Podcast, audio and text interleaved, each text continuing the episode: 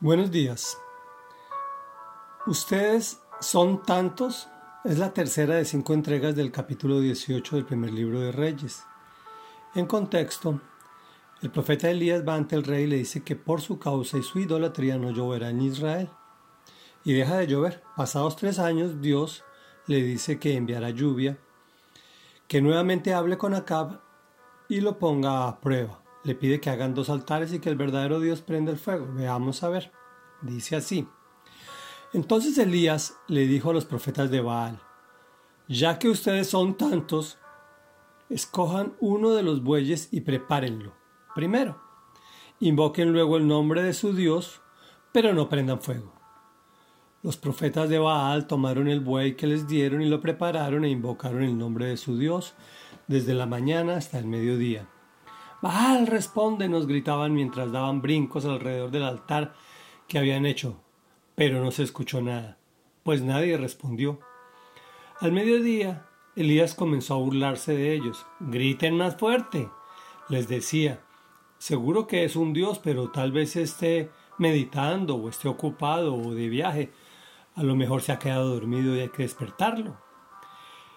Comenzaron entonces a gritar más fuerte y como era su costumbre se cortaron con cuchillos y dagas hasta quedar bañados en sangre. Pasó el mediodía y siguieron en ese trance profético hasta la hora del sacrificio vespertino, pero no se escuchó nada, pues nadie respondió ni prestó atención. Reflexión. Ustedes son tantos, pueden ser muchos, pero si estás de parte de Dios eres mayoría. Recordemos que Jezabel, la esposa del rey Acab, había acabado con los profetas del Señor. Los cien que sobrevivieron estaban escondidos, por tanto solo quedaban en función los de Baal, que eran 450. Hacían rituales similares.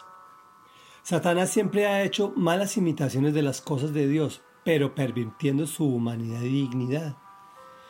Elías solo reta a todos ellos. Preparen el animal de sacrificio, pero no prendan fuego. Elías haría lo mismo. Y que el verdadero Dios prenda el sacrificio que le agrade. ¿Qué Dios o oh Padre haría que como costumbre sus hijos se cortaran hasta sangrar profusamente o se hiciesen daño para agradarle?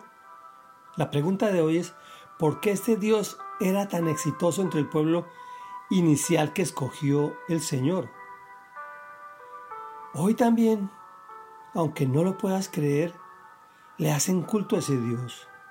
Los Kir tienen ritos sexuales donde se hacen daño a sí mismos y fingen tener placer. Qué cosa terrible, ¿no? Ya estaba completamente pervertido el pueblo de Israel como finalmente puede estar el nuestro si no hacemos una barrera frente al, a este mal tan terrible que nos aqueja. Pues eso había ocurrido, pues todos los reyes desde la fundación o desde la división de Israel y de Judá se habían, elegido, se habían alejado del Señor. A nosotros también nos pasa. Dios nos llamó por muchos medios. En muchos casos lo recibimos y pensamos que era para que nos dé cosas materiales. Pedimos como si nuestro Creador estuviera a nuestro servicio, dame, dame, dame. Y si no nos da, me voy ante cualquier Dios que me cuesta sangre pero me da momentáneamente placer o algún poder o algo de dinero. Aunque realmente todo lo que es bueno, todo lo que es santo, todo lo que es justo, para nosotros proviene del verdadero Dios. Pero es el mismo demonio quien bloquea la bendición con el objeto de esclavizarnos. ¿Entendemos? Es manejo de intriga, de mentira y de afán. Oremos. Padre nuestro que estás en el cielo, santo, santo, santo, gracias por escogernos para tu servicio y hacernos entender que no eres tú quien está al nuestro.